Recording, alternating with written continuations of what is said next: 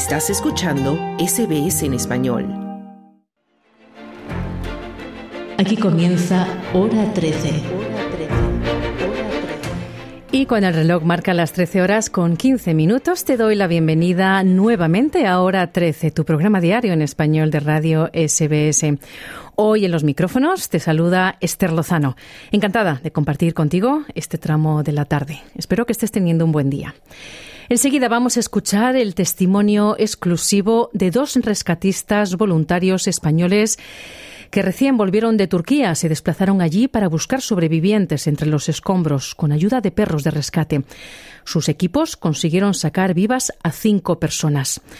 Nos van a compartir su experiencia y cómo se sintieron en el terreno en medio de esta inmensa desolación que viven decenas de miles de personas en Turquía y en Siria. El martes es el Día de la Lengua Madre y aquí hoy nos vamos a fijar en la pérdida generacional del lenguaje, un problema que afecta a muchas familias migrantes. Todo esto y deportes hasta las 2 de la tarde. Quédate con nosotros. Estás escuchando SBS en español. Hoy en hora 13 nos vamos a acercar a conocer de cerca el lado humano de aquellos que están salvando vidas en la gigantesca tragedia del terremoto de Turquía y Siria. Moisés Bellok es bombero y es además voluntario y presidente de la organización IAE, Intervención, Ayuda y Emergencia. Él vive en Valencia, en la costa este de España. Y por otro lado, Mariluz López es instructora de perros de rescate y también trabaja como voluntaria para la organización llamada ERICAM, una organización asociada al Gobierno Regional de Madrid. Tanto Moisés como Mariluz se desplazaron a Turquía hace unos días para ayudar con el rescate de supervivientes del terremoto que ya ha costado la vida de cerca de 45.000 personas. Moisés viajó con su organización dentro de un equipo de 12 voluntarios, entre personal sanitario, especialistas de rescate y dos perros. Y Mariluz se desplazó con cuatro perros y dentro de un grupo de 40 voluntarios especialistas. Ambos llegaron al terreno con sus respectivos equipos por la noche, solo horas después de que se hubiera producido el terremoto. La desolación y la tarea que les esperaban por delante eran descomunales. Pues a ver, la verdad es que cuando llegamos lo vi mucho peor de lo que me lo había imaginado.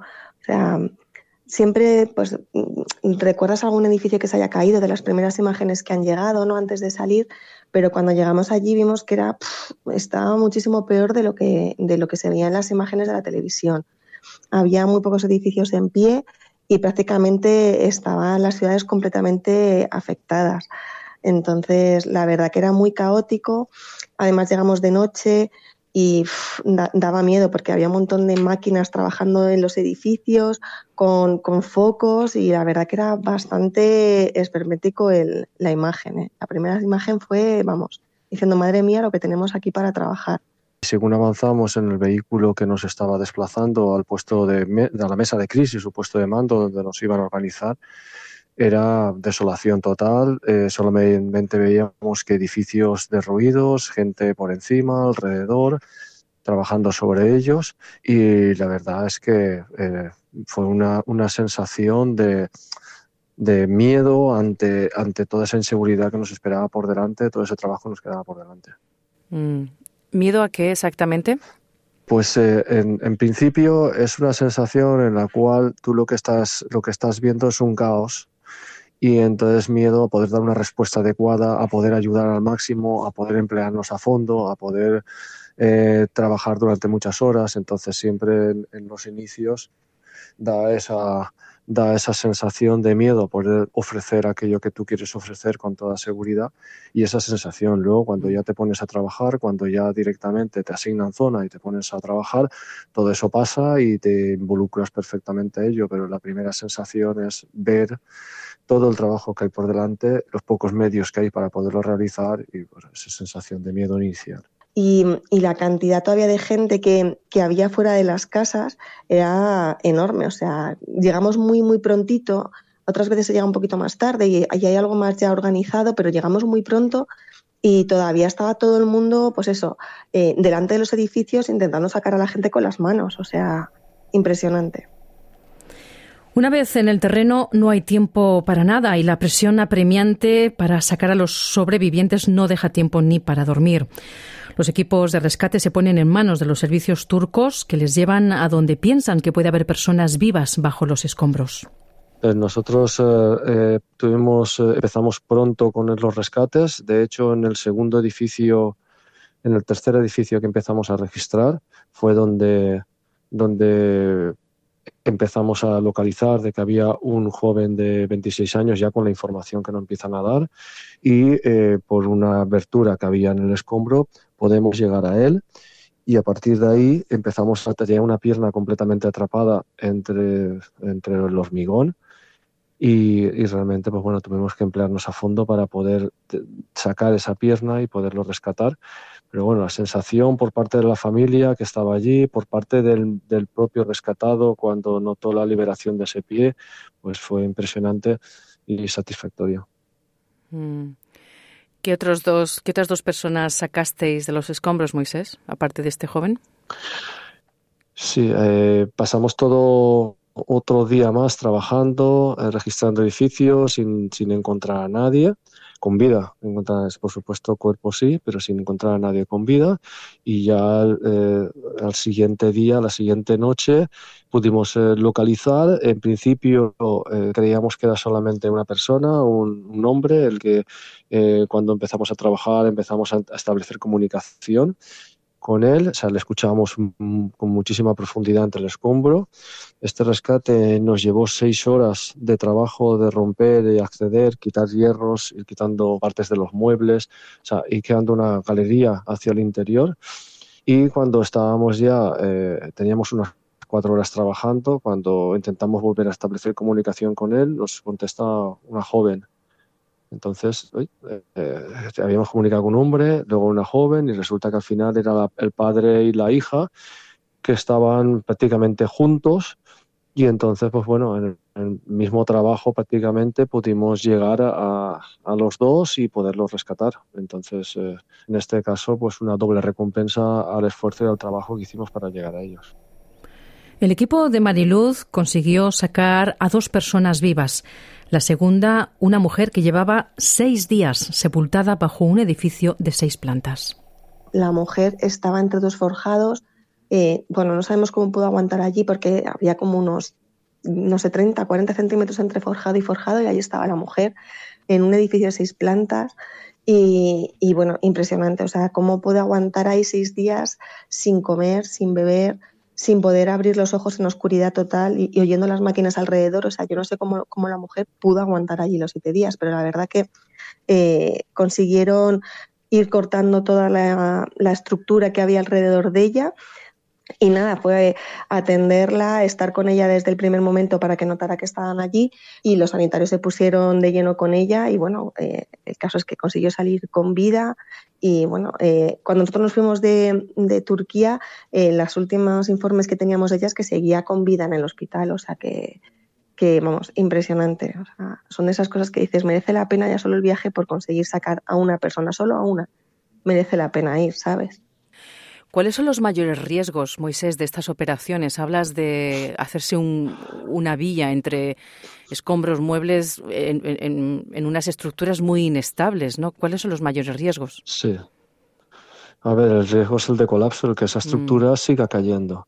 Entonces, eh, y luego el miedo a las réplicas. Las réplicas eh, eh, hacen que se vuelva a reestructurar esa situación en que se han quedado los escombros y entonces eso hace que, que, bueno, que tengas un riesgo añadido en sí trabajar entre cómo ha quedado la estructura, ir rompiendo partes de esa estructura para acceder e ir avanzando, ya supone un grandísimo riesgo. Tenemos que estudiar cada uno de los pasos que hacemos, ver qué cosas podemos cortar y otras no se pueden tocar porque están soportando peso estructural.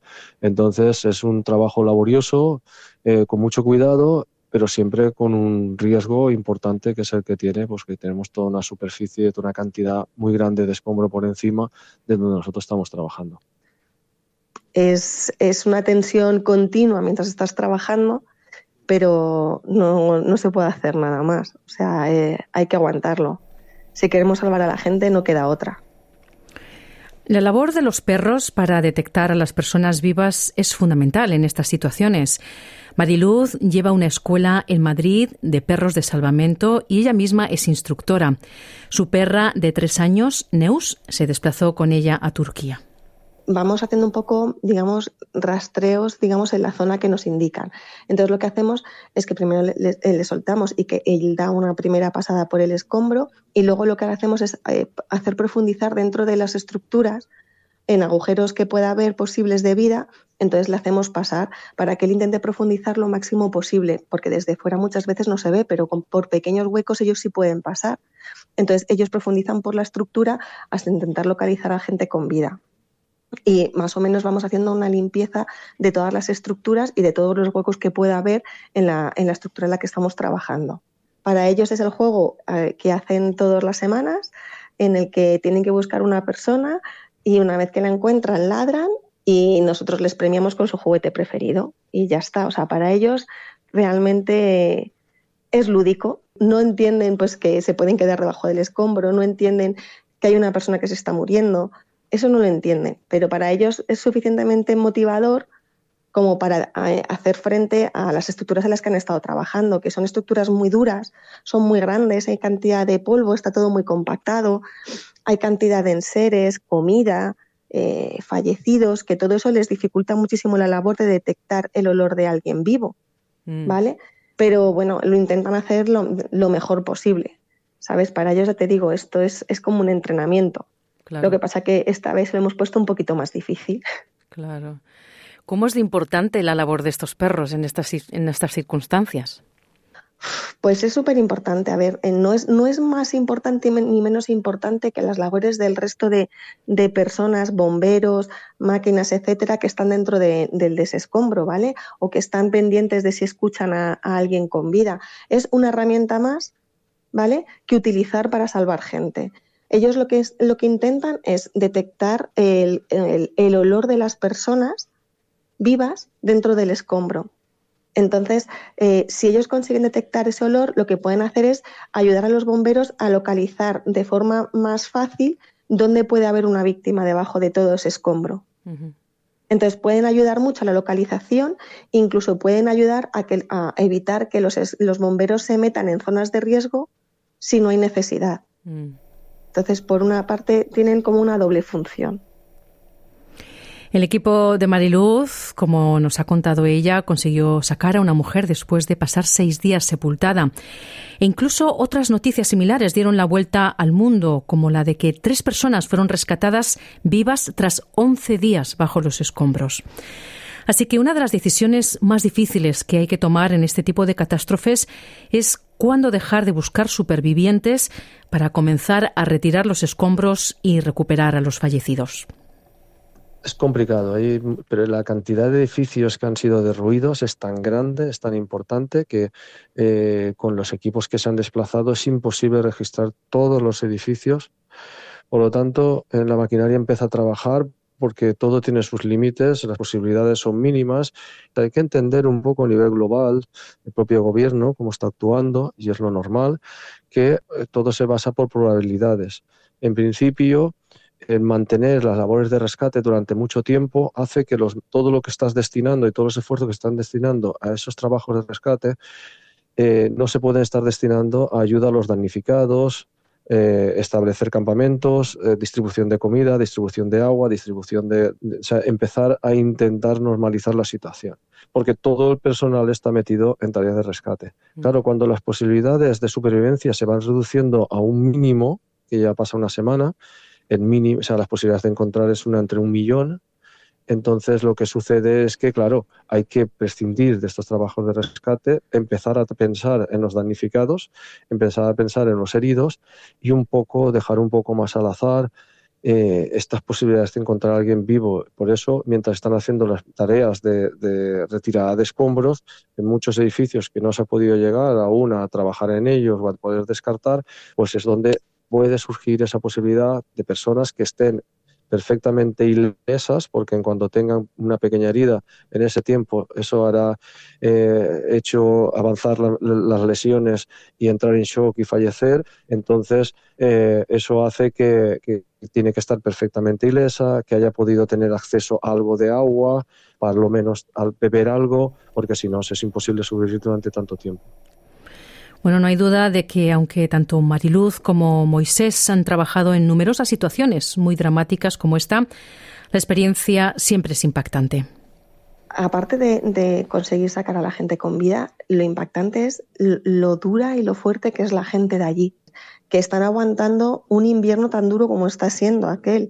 Sabes que ya no tienen nada, no tienen nada donde, donde meterse, una tienda, un, un coche, algo. O sea, la, gente que sigue allí y, te sigue dando lo poco que tiene para que coma el perro, eh, te acerca la botella de agua, te, da todo lo que tiene para, para que les ayudes y, que y agradecerte lo que estás haciendo, eh, es, con lo que, es lo que me traigo, de verdad. O sea, esa gente que, que te mira diciendo, por favor, ya eres lo único que nos queda para intentar encontrar a la gente que está allí debajo, ¿sabes? Y están ahí aguantando delante de los edificios y no se mueven de allí hasta que no saquen a sus, a sus familiares, ¿sabes? No, no hay forma. Sabes que hay gente debajo de los escombros porque todavía hay gente fuera de las estructuras. Impresionante. Bueno, lo más impactante ha sido el trato de la gente que hemos tenido, cómo nos ha apoyado en todo lo que estábamos haciendo, incluso en los momentos más duros donde tenías que decirle que el familiar sí sabíamos que estaba ahí, pero que estaba fallecido. Hasta en esos momentos tan duros eh, ha sido impresionante cómo la gente ha estado con nosotros, nos ha estado eh, reforzando, eh, colaborando, incluso mm, apoyando muchas veces, incluso nosotros llevamos comida, pero incluso querían darnos de su propia comida para que comiéramos y tal. Eh, unos recuerdos imborrables de nuestra estancia allí, nuestro trabajo y, bueno, algo que nosotros queremos ahora es seguir colaborando con los damnificados y estamos ahora pues en una campaña aquí de recogida de, de lo que necesitan en este momento y ya tenemos las gestiones como para dentro de 15, 20 días, regresar allí y regresar en este caso ya no hacer rescates, sino a la distribución de ayuda humanitaria. Mm. Y Moisés, ¿cómo se siente uno una vez que está de vuelta en casa y después de vivir algo tan intenso? ¿Cómo se recupera uno después de una experiencia así? Bueno, cuesta, cuesta eh, recuperar primero el estado físico porque eh, nosotros hemos estado cuatro días directamente trabajando día y noche sin dormir mal comiendo y, tal, porque no te da tiempo, la adrenalina llevas a tope y lo que necesitas el tiempo va en contra de las víctimas y por lo tanto trabajando al máximo. Eh, y luego, pues bueno, hemos tenido pequeños momentos de descanso, entonces ahora llegas a casa y el cuerpo le cuesta reaccionar, devolver a la rutina, eh, duermes poco, intentas adaptar la comida y también recuperar esa forma física, pero luego está también el tema psicológico, el tema mental, desconectar de esta situación es difícil y por ello, bueno, eh, nosotros eh, te, te, cuesta de encontrar ese, ese nivel entre estar los recuerdos positivos y negativos de la zona, el que siempre te quedas con la sensación de que igual hubieras podido ayudar más, igual podías hacer más, pero es que tenemos nuestras limitaciones y nuestras eh, a la hora de trabajar, como todos, no podemos llegar a todos los edificios, no podemos llegar a todos los sitios. Además, tenemos que retirarnos cuando al final las autoridades deciden que debemos retirarnos. Y entonces, pues bueno, eso lo contrarrestamos en la preparación y en, la, en lo que estamos haciendo en la gestión para continuar ayudando allí y así poder un poco minimizar o paliar un poco las consecuencias de esta gran catástrofe por la cantidad de gente que ha sido afectada por esta catástrofe. Pues mira, me siento una gran afortunada, sinceramente. volver a mi casa con las comodidades que tenemos en casa, eh, tu trabajo, tu vida y decir, madre mía, es que lo tengo todo, ¿sabes? Y, esa gente se ha quedado allí sin nada, o sea, te, crea un gran vacío porque ya no sabes qué más hacer ni qué más puedes hacer, ¿sabes? Porque te gustaría hacer mucho más de lo que muchas veces está en nuestras manos, pero me siento una gran afortunada porque ahora mismo, o sea, tengo todo lo que necesito para, para vivir bien. Vuelves otra vez como a, a recuperar eh, esa sensación de, de que me quejo. Claro.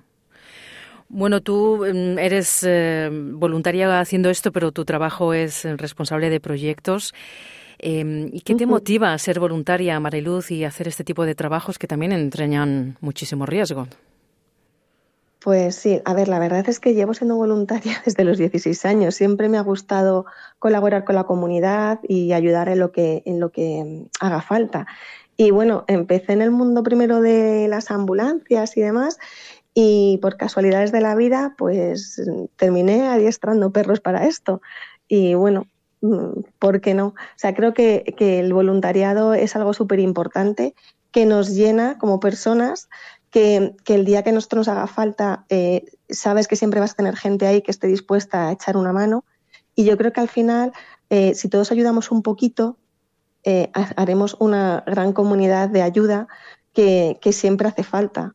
Una de las motivaciones es, por supuesto, ayudar, pero también un poco el pensar que eh, tenemos las capacidades, eh, sabemos cómo hacerlo, tenemos nuestra preparación y, por lo tanto, lo que queremos es ponerlas en, manos de aquellos que lo necesitan, igual que si algún día sucede algo y sucede algo en mi tierra, en mi zona, en mi familia, que haya otros que están pensando y haciendo lo mismo y preparándose de la misma forma para poder venir a ayudar. Al final, eh, creemos que cada uno, cuando sucede una, una catástrofe o una necesidad, cada uno apoya como puede. Hay gente que dona dinero para que puedan tener algo, otros eh, dan mantas, otros dan lo que sea.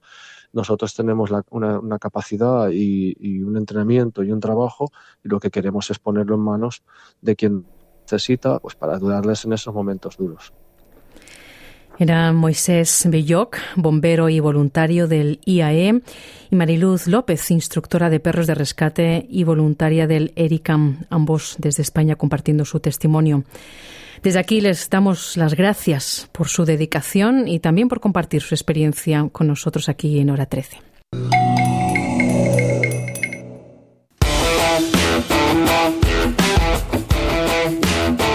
Comunidad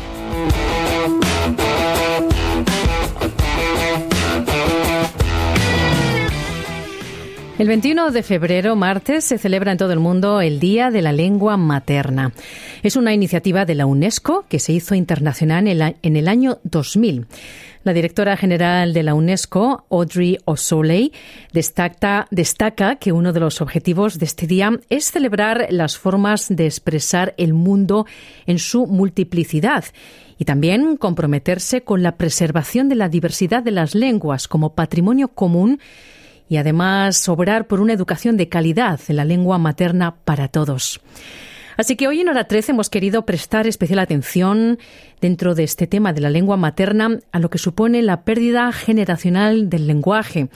Es un problema que afecta a muchas familias migrantes. Con el paso de los años es frecuente que el idioma nativo familiar se quede en un segundo plano y que el idioma del país al que se migra acabe siendo el dominante. Seguro que muchos de los que nos escuchan están pasando por esta experiencia. Pero hay profesionales que se encargan de poner solución desde edad temprana a estas dificultades lingüísticas. Mar Díaz nos lo cuenta.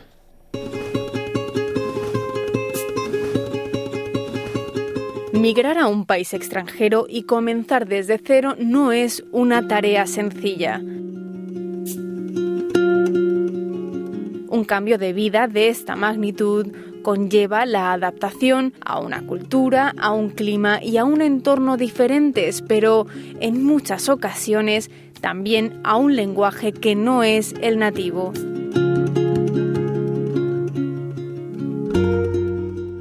El idioma juega un papel fundamental a la hora de conseguir la integración completa en la sociedad de un país nuevo, pero como consecuencia de esta necesidad de adaptación, el lenguaje corre el riesgo de perderse. Este problema se transmite de generación en generación en familias de migrantes. Ana Campos, nacida en Málaga, España, llegó a Australia en 1968. Ella conoce de primera mano las dificultades comunicativas a las que se tuvieron que enfrentar los extranjeros que comenzaban por aquel entonces una vida nueva en el país. Yo cuando llegué, pues la verdad, mm, esto mm, para los españoles estaba un poquito, bueno, pues yo creo que para los españoles y para todos estaba un poquito desorganizado, porque no había servicio de intérprete. Se puede imaginar nuestra inmigración, que era mano de obra, toda, y que no sabía inglés. En este contexto, hablar inglés era necesario para integrarse en la comunidad, principalmente para los más jóvenes. Eh, los padres no entendían inglés, los hijos tenían que hacerle de intérprete, los hijos se sentían avergonzados de los padres y yo eso no quería que se repitiera en mis hijos.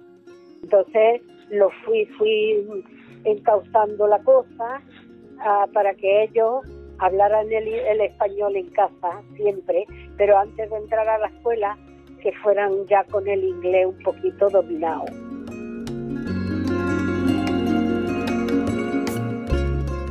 Este esfuerzo por mantener el español tanto en su comunidad como en su familia tuvo sus frutos, tanto que consiguió que el idioma llegara hasta sus nietos. Hablarlo menos el pequeño de mi hija y el pequeño de mi hijo, menos tres, están más perdidillos. Pero yo les repito la frase en inglés y en español. Pero el caso de Ana es excepcional. Lo que normalmente ocurre en familias migrantes es que el idioma del país de origen poco a poco se va dejando en un segundo plano. Paola Escudero, profesora principal en lingüística de la Universidad de Western Sydney, ha enfocado su carrera en estudiar el multilingüismo y nos explica por qué es tan común y tan fácil perder el idioma del país originario en un lugar mayoritariamente monolingüe como es Australia. Bueno, normalmente en lugares como Australia o lugares donde se habla solamente un idioma, es difícil encajar o acoplar otros idiomas ¿no? que se hablan en, la casa o en familias que son bilingües o multilingües, porque el lugar de la, la sociedad en la que se desarrolla una familia utiliza otro idioma. El caso del inglés, comenta la profesora Paola, es especialmente fuerte porque todo se hace en este idioma la vida diaria, la información, la educación. Por ello es más difícil incluir otra lengua. Es la presión ¿no? del ambiente cultural que es completamente monolingüe, ¿no? lo que se llama el monolingual mindset, el pensamiento monolingüe, eh, acapara todo, ¿no? todas las esferas. En España también se habla un solo idioma, ¿no? entonces para la gente no le parece tan raro que se hable solo un idioma en el lugar. Eh, lo que pasa es que las familias tratan de apoyar al niño con la educación, porque sobre todo si un niño viene ya mayor, es un poco difícil entrar dentro del sistema educativo en otro idioma. Entonces las familias creen que apoyan al niño, ¿no? Hablándole solo en el idioma en el que ellos se manejan en el colegio. ¿no? Es una cuestión de presión de grupo. Esta adaptación lingüística es algo común en la historia, comenta Paola, algo muy natural del ser humano, pero en esta sociedad en la que vivimos es evidente que la mejor opción es dejar atrás el monolingüismo. Lo ideal es vivir y convivir con muchos idiomas. Los beneficios son innumerables. Bueno, hay, hay muchísimos y muy variados. Hay beneficios cognitivos en el sentido de que tu, tu mente eh, es como una especie de gimnasio mental el hecho de cambiar de un idioma al otro y te mantiene la mente joven. Hay muchos estudios que han eh, dado eh, a entender con evidencia empírica que las personas multilingües tienen un retraso en el Alzheimer, por ejemplo, ¿no? y en cualquier declinamiento mental. Pero hay otros múltiples, múltiples beneficios como el beneficio académico. Por ejemplo, se ha establecido incluso en Australia que en los exámenes académicos de los colegios, los niños que tienen otros idiomas tienen mejor performance que los niños monolingües australianos. Eso se ha demostrado en todos los años académicos del colegio. Eso está aprobado y se ha mostrado con los eh, resultados del NAPLAN, que es el eh, son los resultados académicos con los que eh, evalúan a los niños en cada nivel del colegio aquí. Pero a pesar de la existencia de estos múltiples beneficios académicos, el problema esencial en países como Australia es que la educación se imparte únicamente en inglés. Entonces, el peso de la enseñanza de un idioma diferente recae principalmente sobre los padres, y con el ritmo frenético del día a día y los elevados costes de vida, para muchos es imposible evitar la pérdida de dicho lenguaje. Entonces, en realidad no podemos darle toda la carga a los padres, ¿no? Tiene que haber algo que venga de la comunidad y de repente hasta del gobierno que pueda incentivar esa, eh, esa posibilidad de mantener dos o tres lenguas, dos al mínimo, ¿no? La lengua de la casa y la lengua del país a un nivel educacional que continúe hasta la adultez.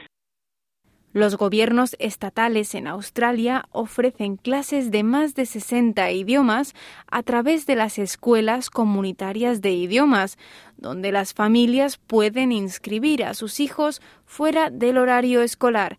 Sin embargo, para los más pequeños, la Universidad de Western Sydney ha lanzado un proyecto liderado por Paola Escudero que tiene como objetivo que los niños asimilen varios lenguajes desde el momento en el que comienzan la guardería. Por ejemplo, nuestro ejemplo, nuestra solución, eh, básicamente es un programa que se llama Little Multilingual Mind, Pequeñas Mentes Multilingües, que da la posibilidad a los padres de inscribir a los niños en el programa para que ellos puedan recibir educación en la lengua de casa. No que les enseñen la lengua de casa, porque ellos ya la tienen de casa, simplemente que se mantenga y se extienda la lengua, no el idioma, de la misma forma que ellos reciben educación en inglés.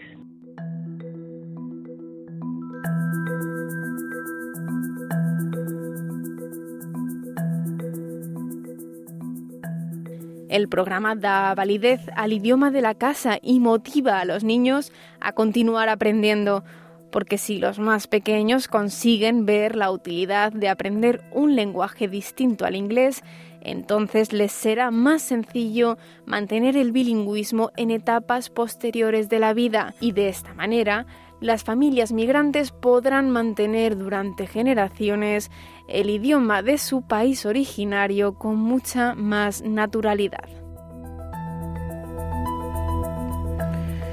Era Mar Díaz con esa historia.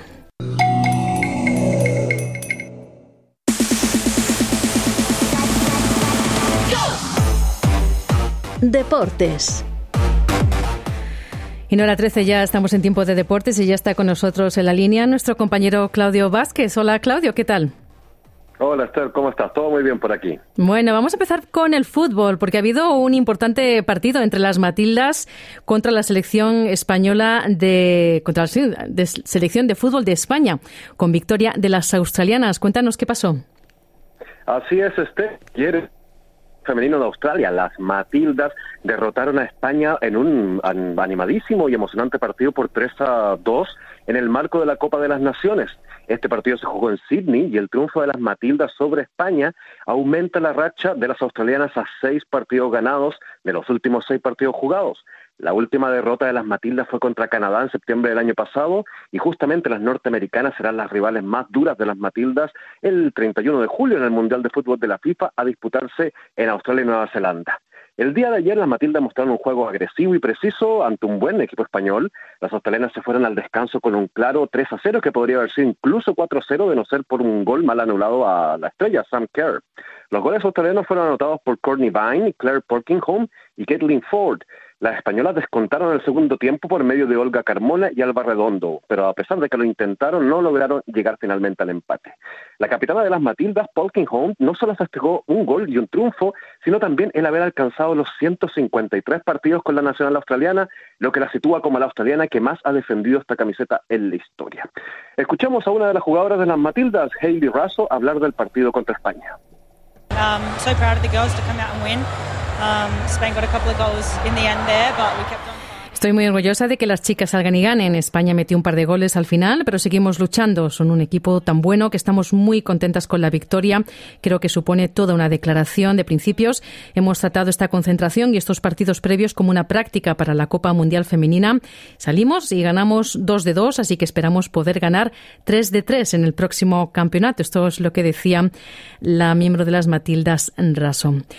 Bueno, y hay otras noticias de fútbol. Está el repechaje al Mundial Femenino, Claudio, con resultados de clasificaciones. Así es, Esther, se siguen jugando, se siguen disputando los últimos cupos que están libres para el Mundial y bueno, hay ya equipos que pasaron de ronda y que se enfrentarán ahora esta semana en partido único con los rivales que esperaban saber contra quién jugarían.